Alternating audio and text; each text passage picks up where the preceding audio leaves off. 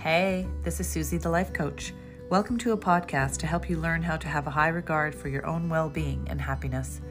Learning how to embrace ourselves first is the key that unlocks our full potential. Follow along for weekly tips and strategies curated to help you connect back to your true essence, heal the relationship with yourself, and ultimately live it all better.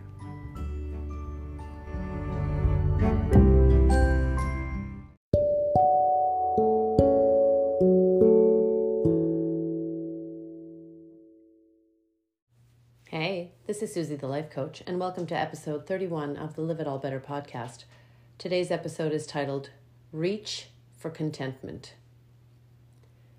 So, I've been on this healing journey for, um, I'm going to say, you know, my whole life, but healing with an awareness around healing, I would say, has been the last five years.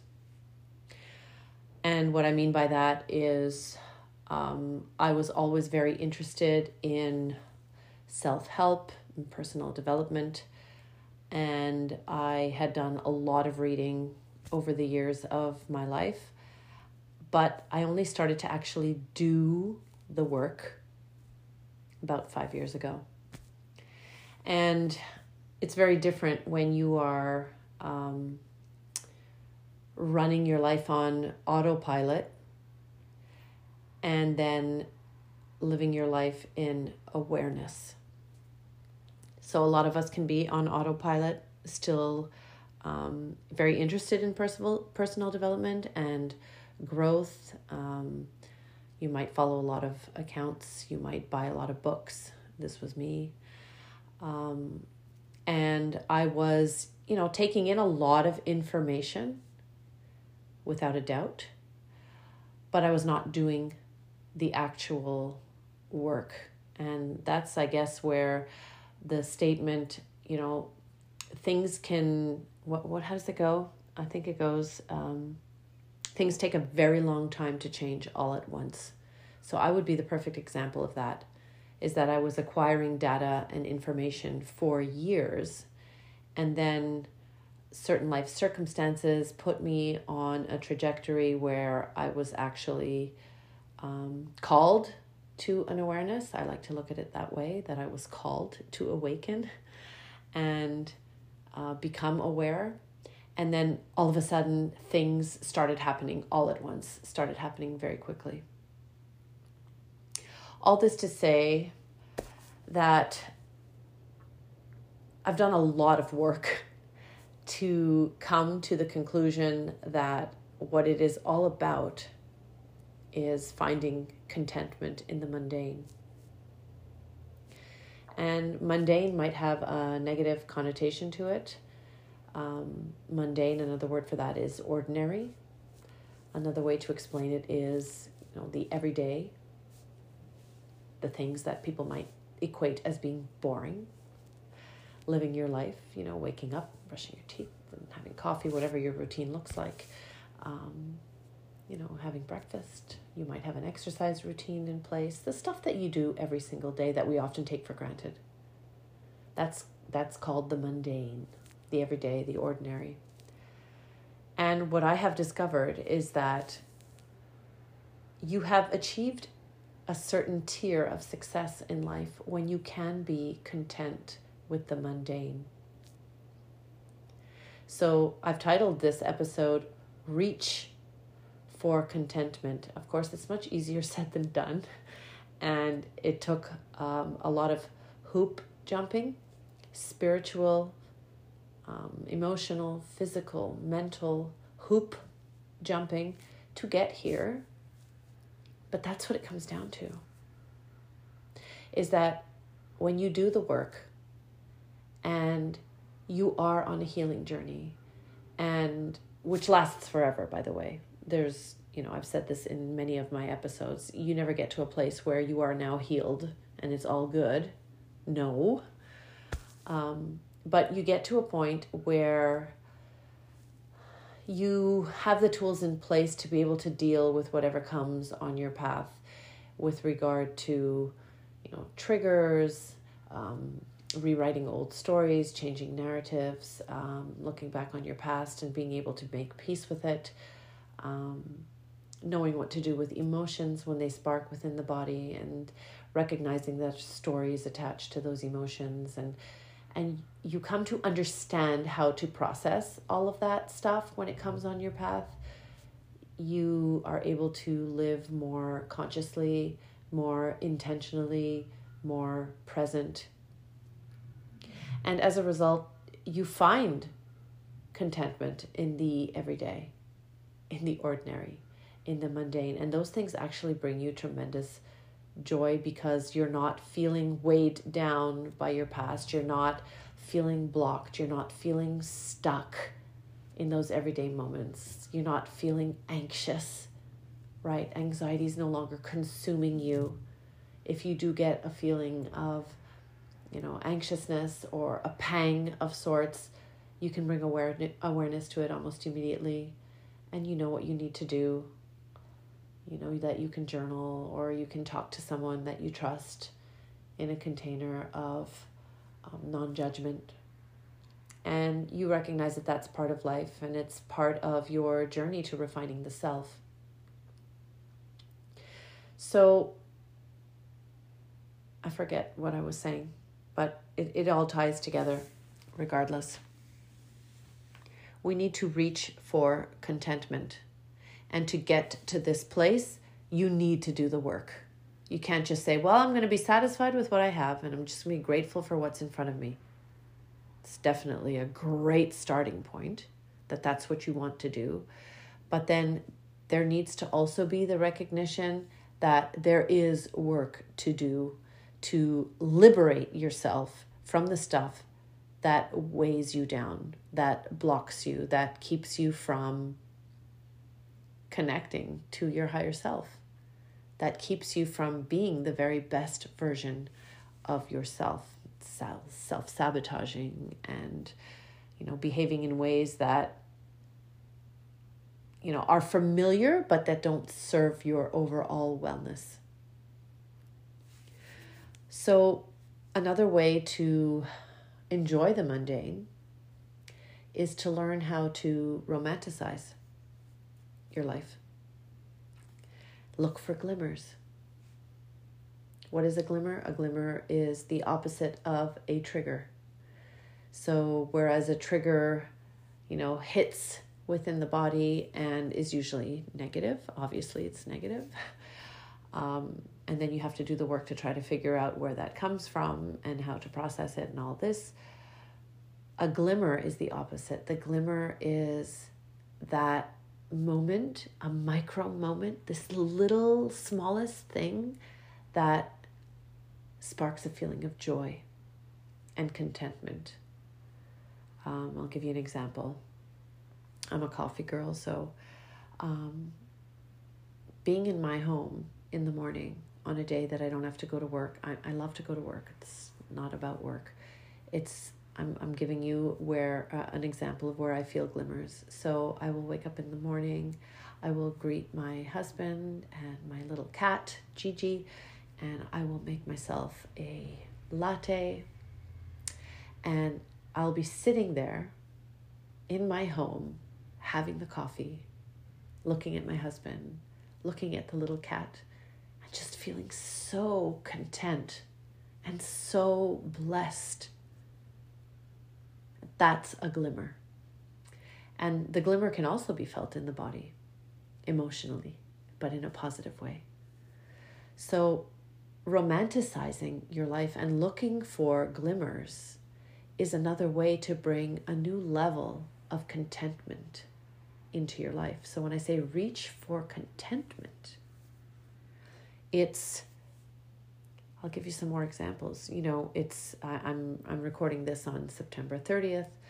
Um, I live in Canada. The leaves are turning. It is the period of the year where it is crisp and cool in the morning, warm throughout the day, and then crisp at night. And it's just glorious. I mean, this weather is just glorious. So, um, it gets dark a little bit earlier now, and I love to light candles at dusk. I mean, I just love lighting candles. And so I've gone out and I've bought, you know, those bags of tea lights. I've got a ton of tea lights. And I get so much pleasure out of, you know, filling my little candle holders and my Buddhas that are all over the house and different shapes and sizes. And as it starts to get a little bit darker outside, I light these candles and I just watch them flicker as I'm preparing dinner, soup season. So I make a soup and the soup is bubbling on the stove. And I'm so freaking content and grateful for the mundane, right? It's not like I'm out in a fancy restaurant all dressed up and just giving you examples. Different things light different people up. But this for me is a glimmer. It's contentment in the mundane, preparing healthy food at home, watching the candles flicker as the leaves are turning outside and the night comes on a little earlier. And it's, it's just lovely. This is what I mean about romanticizing your life. And this can be in any context, right? It could be a Saturday morning and you go with someone you love, you decide to go to a cafe and you know, you get dressed and put on your favorite sweater and a comfortable pair of shoes and the anticipation of going to see this person that you love and then driving there, walking into the cafe and smelling the coffee and this is also romanticizing your life. This is noticing those little mundane things, the ordinary things that you that you'll miss if you're not paying attention to them. Of course, this ties in with being present and being able to enjoy the present moment, right? Not ruminating about the past, not worrying about the future, but connecting to the here and now. This is a huge part of romanticizing your life and looking for glimmers and enjoying the mundane and finding contentment in the everyday. So, this is um, the direction I'm going a little bit now on my Instagram and also on the podcast in an effort to help you learn to live it all better. As I teach you, I teach myself. And I, I had an inspiration this morning. I was sitting down, it's a Saturday morning. I was sitting down having my coffee this morning, and I just, I was washed in contentment. And I just took a moment to, to congratulate myself for the work that I've done to be able to feel that. And it wasn't like, how can I explain it? It, you know, I've always kind of been grateful the grateful feels more the gratitude feels more expansive now that I have worked so hard on myself and on healing. But once I've done the now that I've done the work, the gratitude lasts longer. And what I'm trying to say is that in the past, I would be grateful for a fleeting moment, but then I would remember, and I say that in quotes, I use quotes around it. I would remember that you know things weren't right with this person or things weren't right with you know that situation or that i hadn't achieved the goal that i wanted yet or you know that that that thing hadn't been resolved yet or that i'm not where i want to be necessarily yet. And you know that would kind of cloud the gratitude.